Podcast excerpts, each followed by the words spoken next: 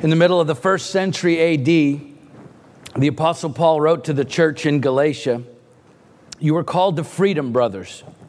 Only do not use your freedom as an opportunity for the flesh, but through love serve one another. For the whole law is fulfilled in one word you shall love your neighbor as yourself. Galatians 5 13 and 14. Outside of what Christ did for us, I cannot think of a better example of this verse being lived out on a daily basis than the men and women who use their freedom as an opportunity to serve others by volunteering for military service.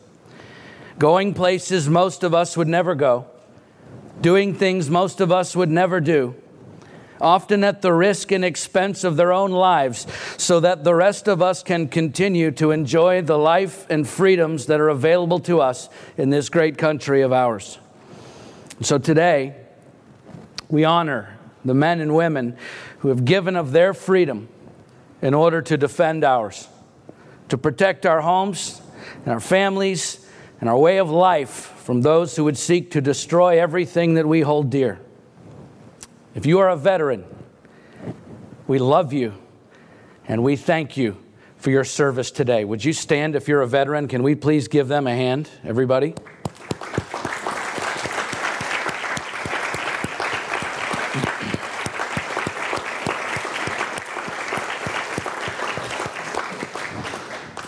This picture of what the soldier does for us, providing what we cannot necessarily provide for ourselves, going where we cannot go for ourselves, and doing what we cannot do for ourselves, is really a powerful analogy of what Jesus Christ has provided for us, where He has gone for us, and what He's done for us. So I think it is fitting that we arrive today at the seventh chapter of Hebrews as we continue our sermon series, working our way through that letter, because throughout the letter so far, the author has been comparing Jesus to everything these first century Hebrew people held in the highest regard. And so in chapters one and two, he compares Jesus to the angels. In chapter 3, he compares Jesus to Moses. In chapter 4, he compares the rest that Jesus provides for God's people to the rest that Joshua provided for God's people. In chapter 5, he compares Jesus as the high priest to Aaron, the high priest in the time of Moses. And all along the way, he hints at the comparison between Jesus and this mysterious yet highly regarded ancient priest and king, Melchizedek including in chapter 6, which we looked at last week. And so today, we find out why he makes all of these comparisons and why it matters as it all comes to a culmination in this seventh chapter, where the author not only puts an exclamation point on Jesus being greater than all of these other highly honored people and institutions among the Jews, but he also explains why it has to be Jesus that we ultimately give our lives to above and beyond everyone and everything else that we hold dear in this life. Because only Jesus can provide what we cannot provide for ourselves. Only Jesus can go where we cannot go for ourselves, and only Jesus can do for us what we cannot do for ourselves. You see, the angels cannot even in the least provide for people what they need the most. Moses couldn't provide it. Aaron couldn't provide it. Joshua couldn't provide it. Melchizedek couldn't provide it. The law couldn't provide it. Listen, your job can't provide it. Your spouse can't provide it. Your family can't provide it. Your, your friends can't provide it. Your income can't provide it. Your, your church can't provide it. Your religion can't provide it. You see, nothing in this world, not even in the least, can provide for you what you need the most.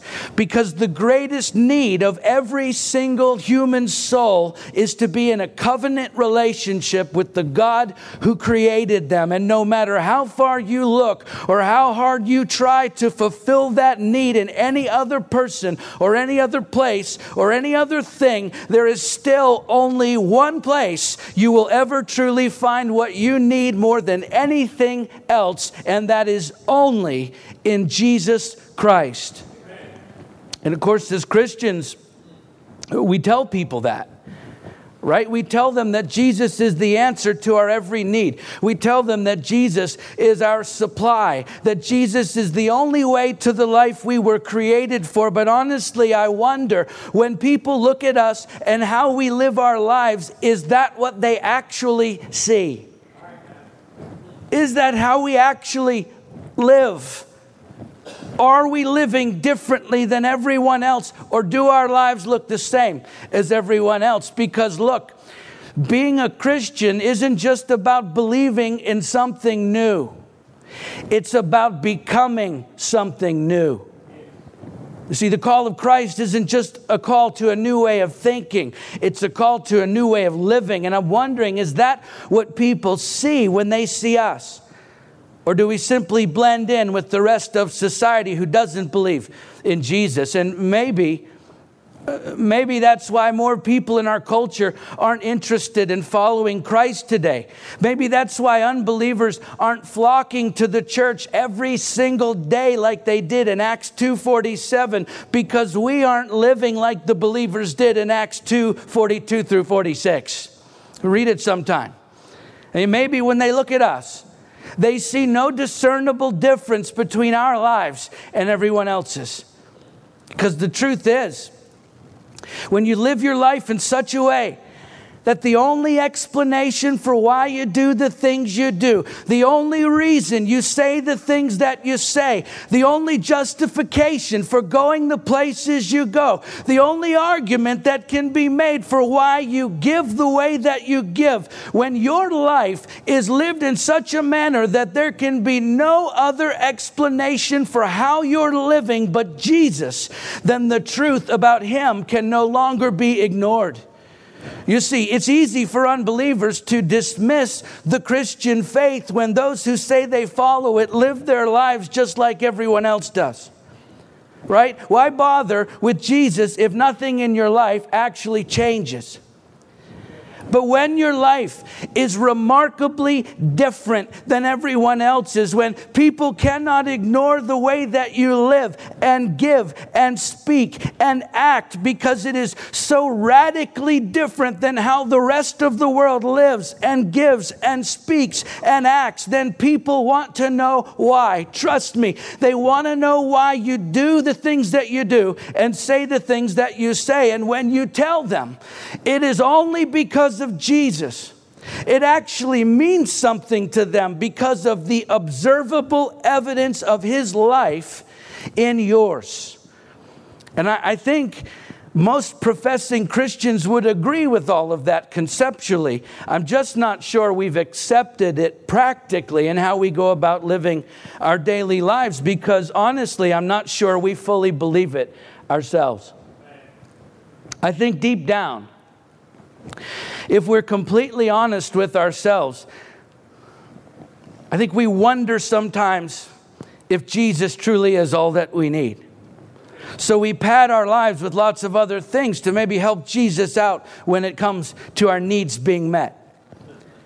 I think we struggle at times in trusting Him with every aspect of our lives, so we try to help Him out by taking matters into our own hands just to be sure.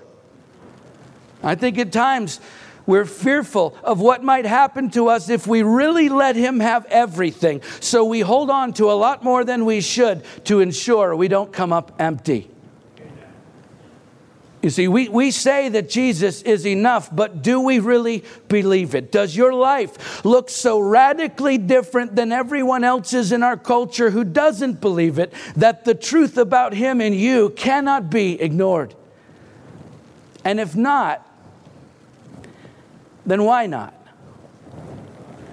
This is what the author of Hebrews was confronting in his letter to these first century Jews who were professing faith in Christ, and yet they had come to rely so heavily on the teachings of the patriarchs, the, the great men of old. They'd come to rely so heavily on the old covenant law, a religious system where they thought they could earn their way to God, that they were struggling with the idea that Jesus was actually enough for them. And so they were, they were holding on to their old ways in one hand while reaching out to Jesus with the other. And the author says to them, You can't do that. You, you can't have it both ways. You see, if you're going to follow Jesus, then it's only Jesus from here on out. You can't have one foot anchored in your past while the other foot is trying to follow him. You'll never get anywhere that way. See, it's, it's only Jesus or not Jesus at all, which is a challenge that the church needs to confront today just as much as it did then if our lives are going to be truly different from those who do not believe. So let's pick up the story where we left off last week at Hebrews chapter 7 as the author makes his case that only Jesus is truly worth following. And just a quick note about the structure of this chapter because it's a little different than what we're used to the first 10 verses, the author lays out the qualifications of Melchizedek as a high priest, and we'll go over that as we read through it. The next 11 verses, he lays out the even greater qualifications of Jesus as the great high priest. And then in the final seven verses, the author makes his case for why all of that should have a radical impact on our lives how that should actually change the way that we live. So we'll go over the first two sections. I'll do that as quickly as I can, and then we'll spend the bulk of our time on those last seven verses. So let's begin by reading chapter 7, verses 1 through 10. For this Melchizedek, king of Salem, priest of the Most High God, met Abraham returning from the slaughter of the kings and blessed him, and to Abraham apportioned a tenth part of everything. He is first, by translation of his name, King of Righteousness, and then he is also King of Salem. That is, King of Peace. So the King of Righteousness is the literal translation of his name, and Salem meant peace. He's without father or mother or genealogy, having neither beginning of days nor end of life, but resembling the Son of God, he continues as a priest forever. See how great this man was to whom Abraham the patriarch gave a tenth of the spoils. And those descendants of Levi who received the priestly office have a commandment in the law to take tithes from the people, that is, from their brothers, though these also are descended from Abraham. But this man who does not have his descent from them received tithes from Abraham and blessed him who had the promises. It is beyond dispute that the inferior is blessed by the superior. In the one case, tithes are received by mortal men but in the other case, by one of whom it is testified that he lives. One might even say that Levi himself, who receives tithes, paid tithes through Abraham, for he was still in the loins of his ancestor when Melchizedek met him.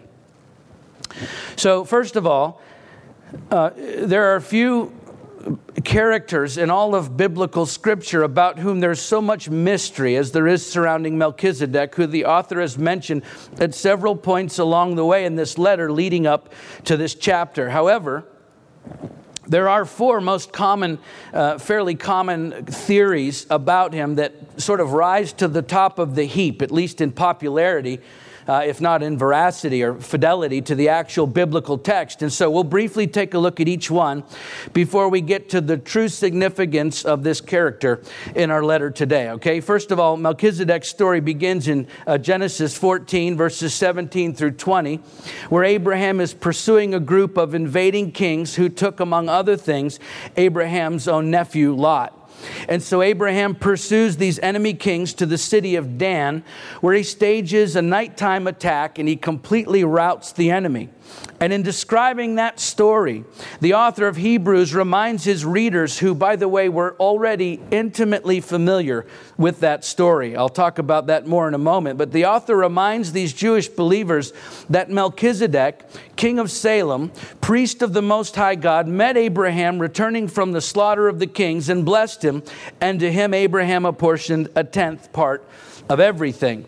So Melchizedek comes from Salem. He meets Abraham in the Kidron Valley or the King's Valley as he's described in, uh, in Genesis near the Gihon Spring.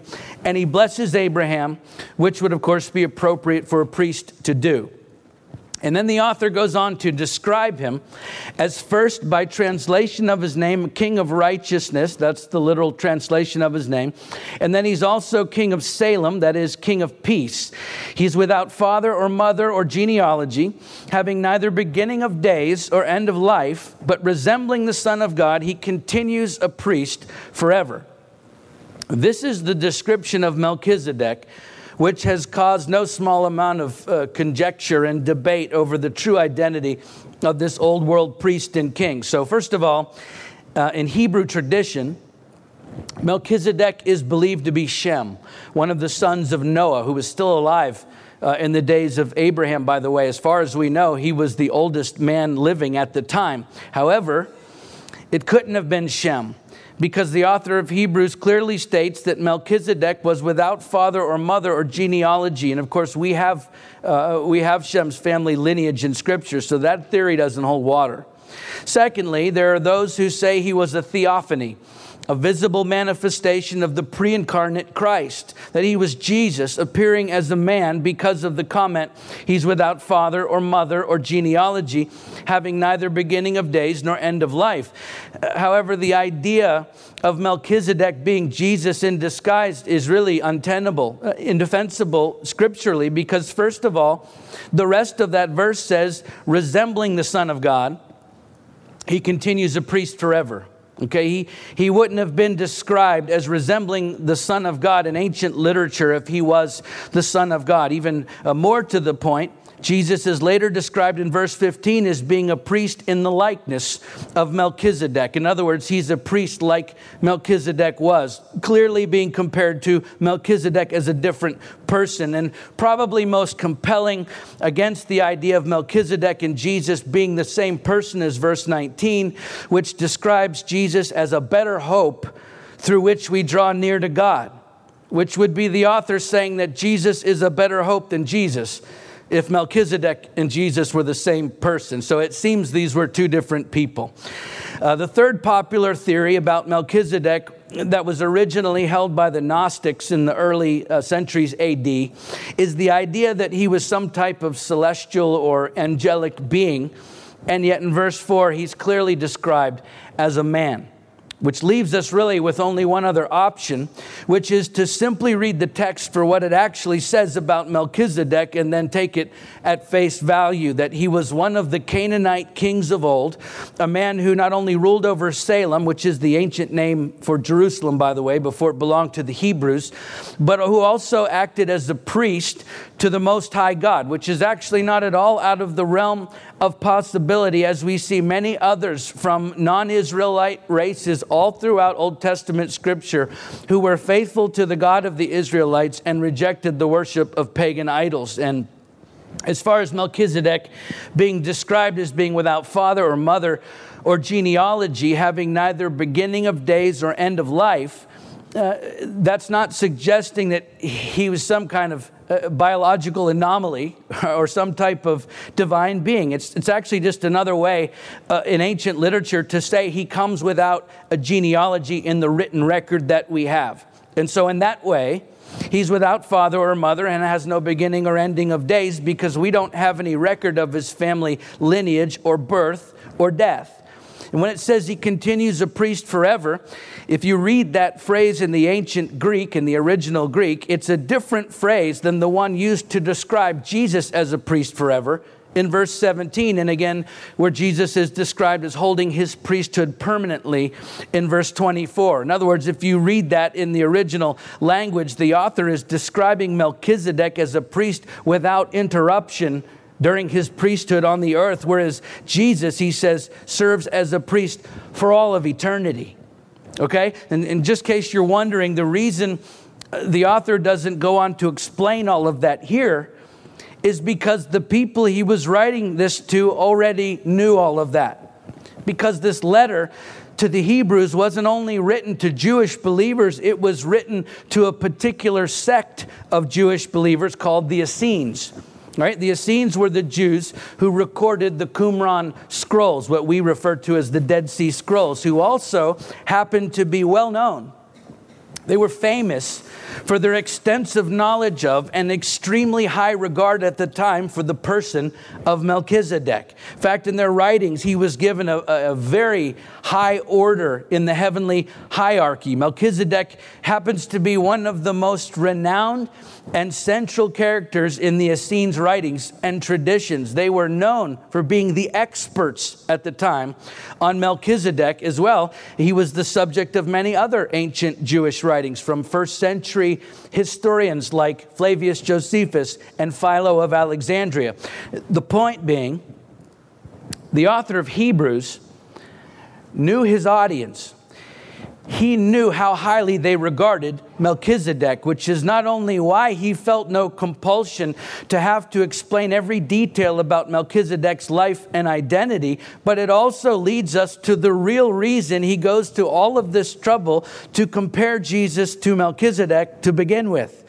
Because although these Hebrews were interested in following Jesus, they were having significant trouble reconciling the idea intellectually of Jesus as the true high priest because of their Jewish upbringing, which stressed that the high priest had to come from the tribe of Levi the priestly tribe, the, family of Aaron, and yet everyone knew that Jesus was from the tribe of Judah, not the tribe of Levi. And so, in order to resolve the intellectual conflict that these Hebrew Christians were having over the fact that Jesus was not from the tribe of Levi, the author brings one of their greatest heroes, Melchizedek, front and center to his argument. Why? Because these Essene Hebrews, first of all, wouldn't dare invalidate the priesthood of their beloved Melchizedek, and yet, as the author goes to great pains to point out to them, Melchizedek wasn't from the tribe of Levi either. It's absolutely brilliant. The way the author uses their own writings to refute their own arguments against Jesus being the true high priest. You see, it's also why he goes on to point out that Melchizedek's priesthood is superior to the Levitical priesthood in verses 9 and 10 because he's about to show us that as superior as Melchizedek was to the Levites, Jesus is superior to Melchizedek.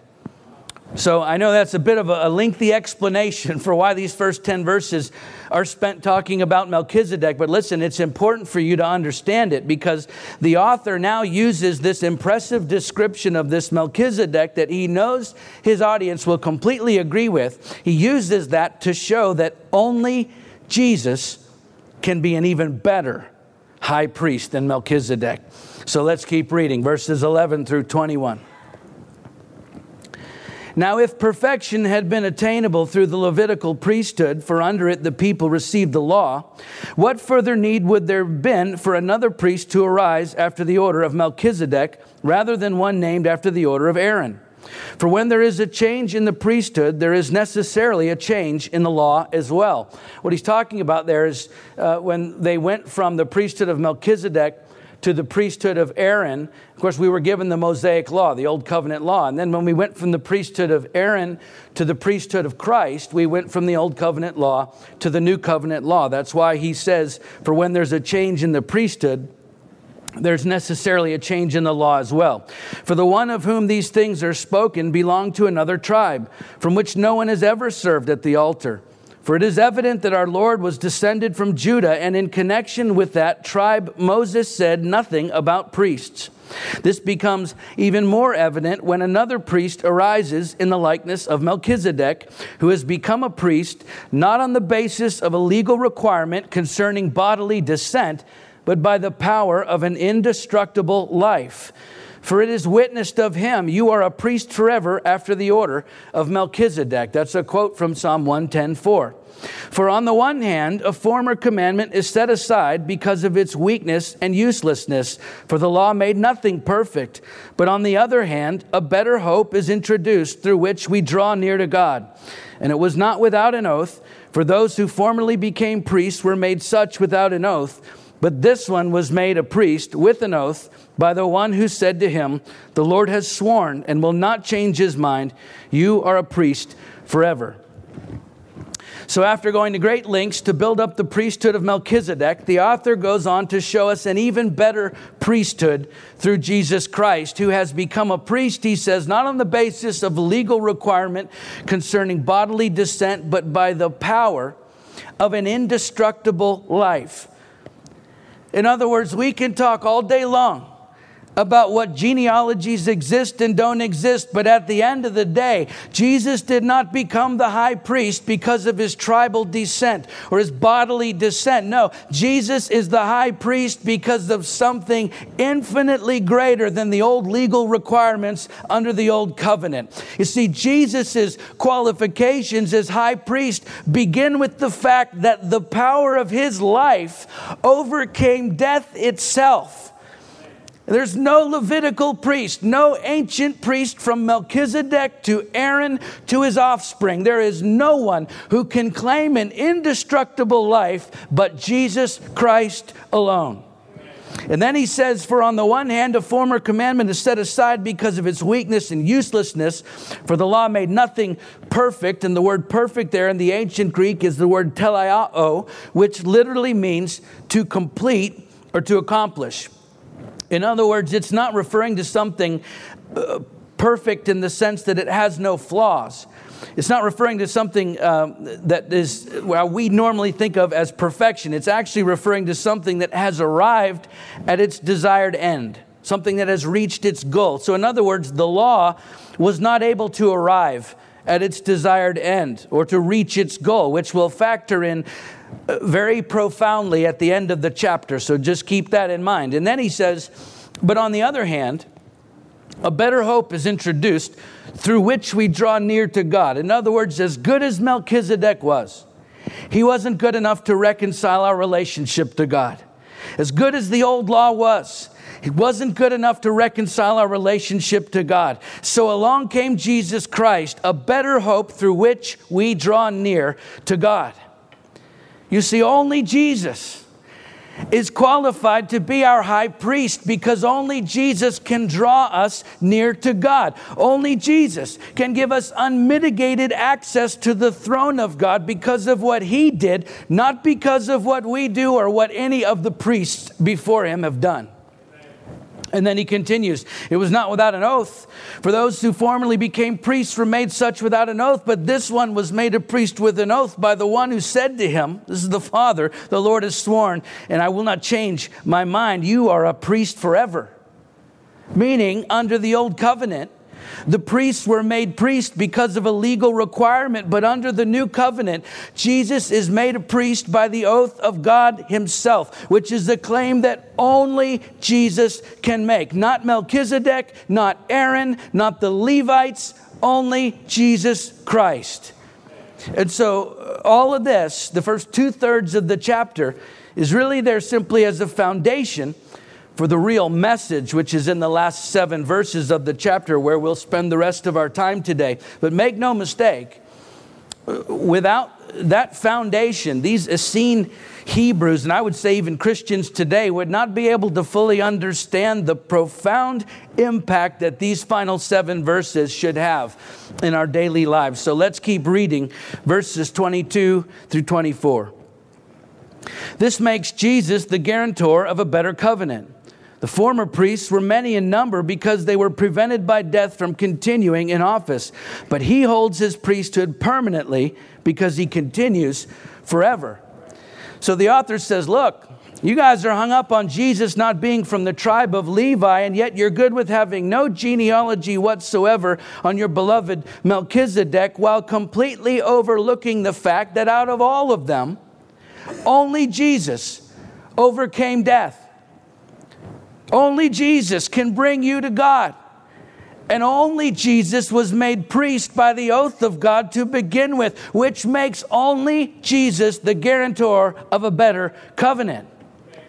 Now, do you understand what that means? It means only Jesus is qualified to offer you a new life. So, why are you still hung up on the old one? Why are you still trying to trust in your old life? It is, is it because you don't fully trust Jesus to lead you into a new life? You, you say you do. You say you trust Jesus. You, you say you depend on Him. You say He's everything to you. But then why does your life look like everyone else who doesn't believe? See, why are you still trusting in the same things they put their trust in? Those who trust in themselves, those who trust in what this world can provide for them, those who trust in their old ways of living. Why doesn't your life look more like Jesus' life and his apostles' lives and those early followers' lives? Men and women who gave up everything just to follow him, people who risked everything to pursue his calling on their lives, people who held held nothing back when it came to serving him and his people. You see, they understood that no one else could offer them what Jesus was offering them. So they abandoned every other pursuit in their lives for a new life, for a better life, by following Jesus with everything they had. Yet these second generation Hebrew Christians weren't convinced. And I don't think a lot of Christians today are convinced either. And I say that because if you look at how Christians in our culture are trying to better their lives, and of course, we all want uh, to better our lives one way or the other, right? Everyone does. Believers, unbelievers, doesn't matter. Everyone wants to better their lives, to move forward, to progress in one way or another because that's the way God hardwired us. So there's absolutely nothing wrong with that. But if you look at how Christians in our culture are trying to do that, to live a better life tomorrow than the one they lived yesterday, by and large, we are pursuing all of the exact same things that non Christians are pursuing to try and make that happen. So our lives end up looking exactly like theirs do. This is just what was happening with the Hebrew believers in this letter. They believed in Jesus, but they also believed they had to continue pursuing what their Jewish culture was telling them they would need for a better life. It was a sort of a sort of a first century Jewish brand of Christianity where they wanted a new life while still holding on to their old life. They believed in Jesus while still following the ways of their culture. And I'm telling you, I can't think of a better description of the American brand of Christianity that many people follow today. We believe in Jesus while continuing to follow the ways of this world. Why do we do that? Because we don't truly believe that Jesus is enough. We say we do, but in many cases, our lives don't prove that out. And listen, by the way, I'm not talking about, uh, you know, having nice things. Okay, I have nice things. Most of us have nice things. There's nothing wrong with having nice things. What is wrong is when we believe that pursuing those things is what will lead us to a life that we're all longing for because we don't believe that Jesus alone is enough to get us there. So we put our trust in the systems of this world, just like everyone else does. We look to political systems and financial systems and power systems and religious systems to make our old lives better. But look, Jesus didn't come to give you a better life, He came to give you a new life which is the only life that will ever truly satisfy the longing that God put inside of you while He was knitting you together in your mother's womb. The inherent need inside all of us for God can only be satisfied by God. And yet, the very thing we need the most to experience that new life is often the very thing we pursue the least. We treat our relationship with Jesus as something to believe in, but not something to actually live for. So we believe in Him and we live for ourselves. We reach out to Him for a new life with one hand while holding on to our old life with the other because we don't really believe that He will be enough if we let go of this world and hold fast to Christ alone. That's why the author says later in this letter, let us hold fast the confession of our hope without wavering.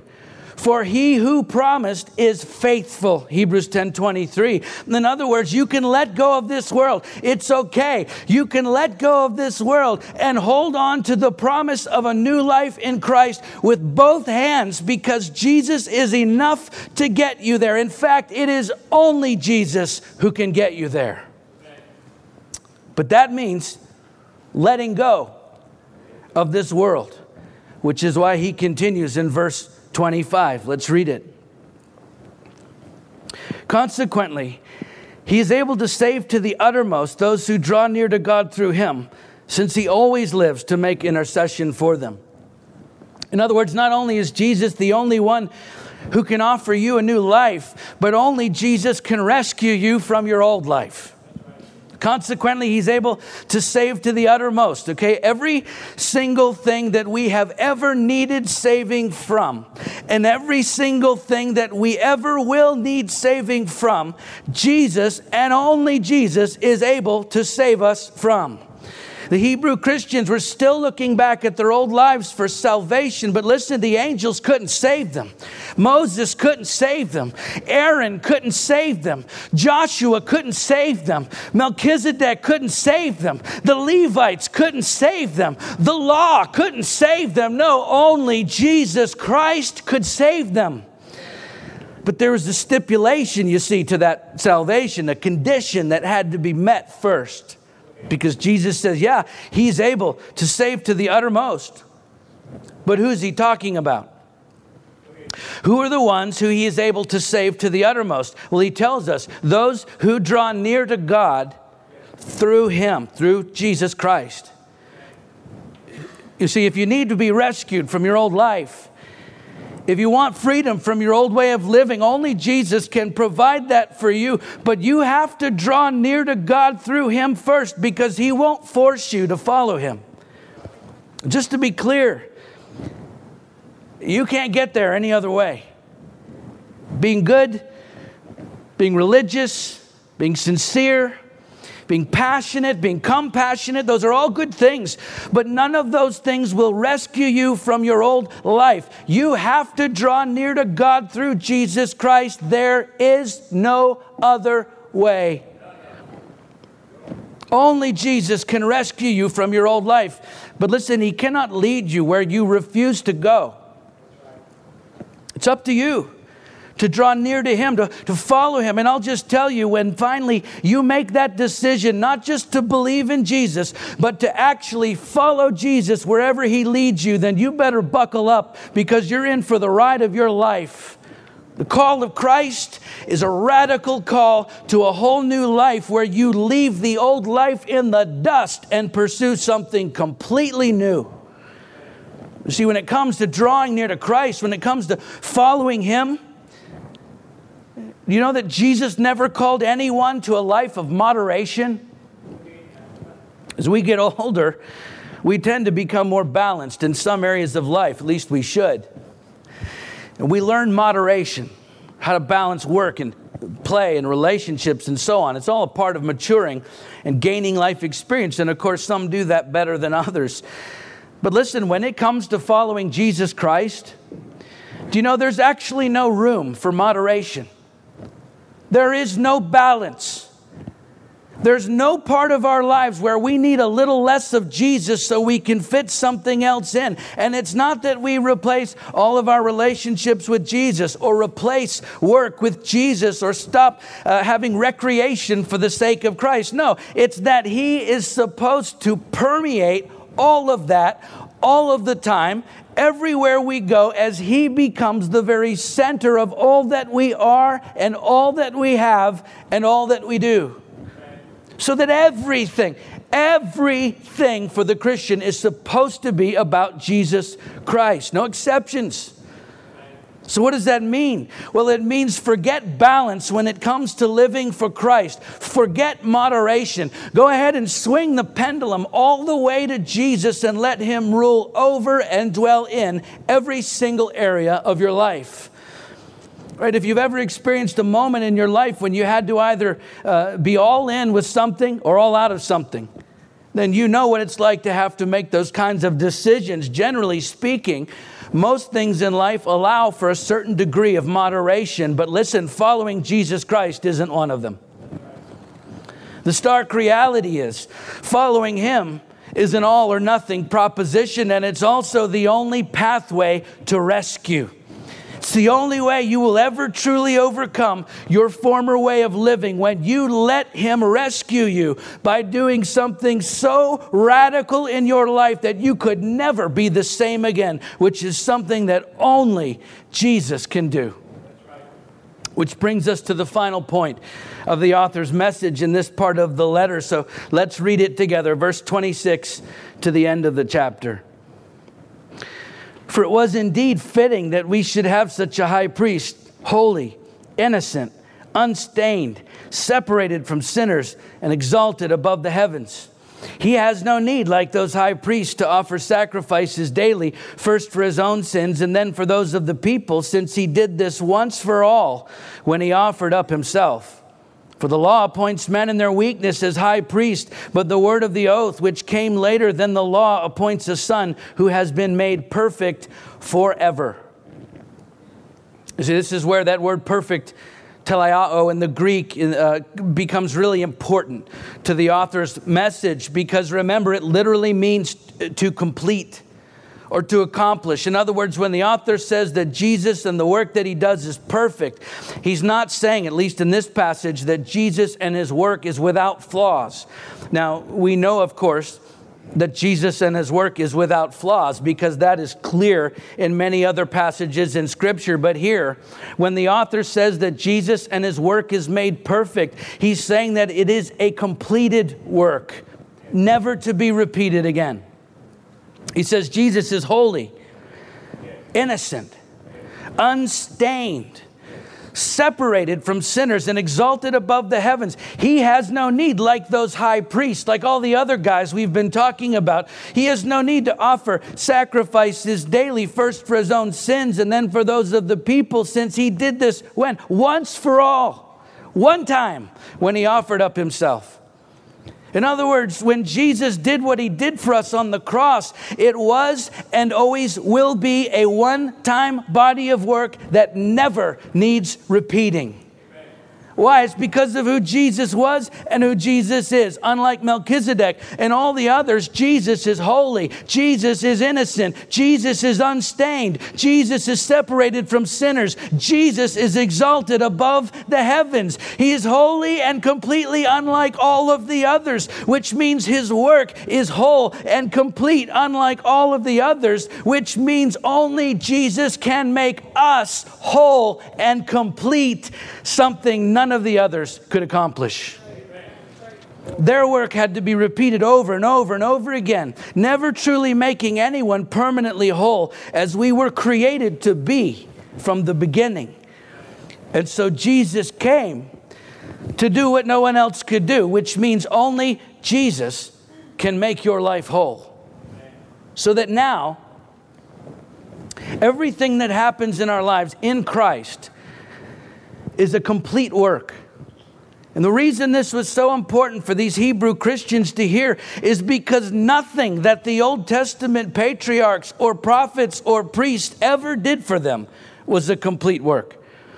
What the angels did for them was temporary. You see, what Melchizedek did for them was temporary. What Moses did for them was temporary. What Aaron did for them was temporary. What the Levites did for them was temporary. And what the law did for them was temporary. So it had to be repeated over and over and over again. And so the author is trying to get across to them that in Christ, they never have to go back to the old system. They never have to go back to their old way of living. They never have to go back back to the old way of trying to overcome their own brokenness. They never have to go back to their old way of searching for wholeness in their lives because of what Jesus did for them. He can now make their lives whole once and for all.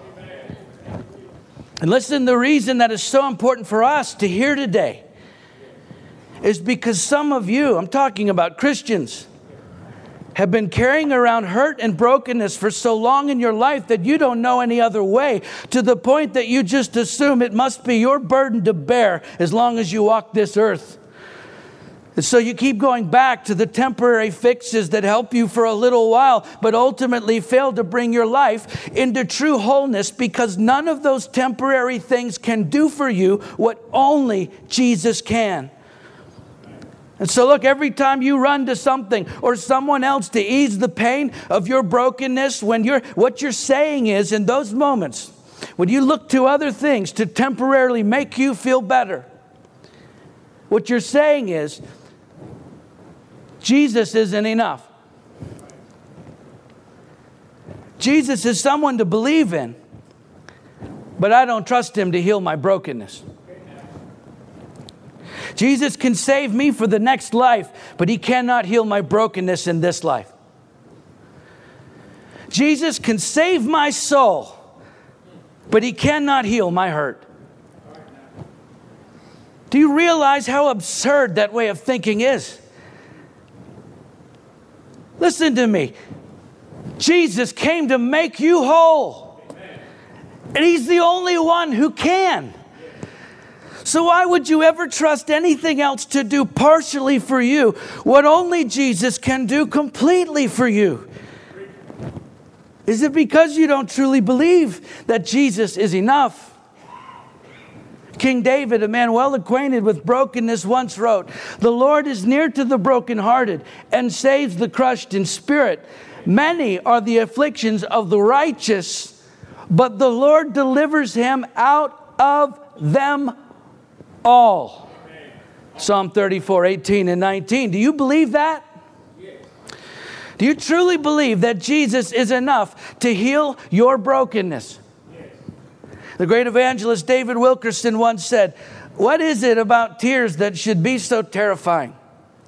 The touch of God is marked by tears, deep, soul shaking, tears, weeping. It comes when that last barrier is down and you surrender yourself to health and wholeness. You see, nothing in this world not even in the least, can ever provide for you what you need the most. Only Jesus can. You see, being a Christian, it isn't just about believing in something new, it's about becoming something new. Something only Jesus can offer you, something only Jesus can rescue you for, and something only Jesus can actually accomplish once for all. So I think at the end of the day, what it really boils down to is whether or not you truly believe that Jesus is enough. And we say that he's enough, but do we really believe it?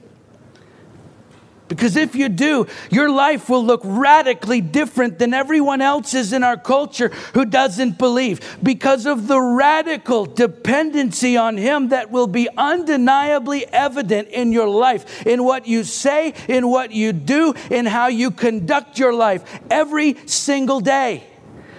In fact, it is such a radical dependency that when people ask you, and trust me, they will, why is your life so different from everyone else's? You will have no choice but to tell them the truth. It is only because of Jesus Christ. Amen. Let's pray.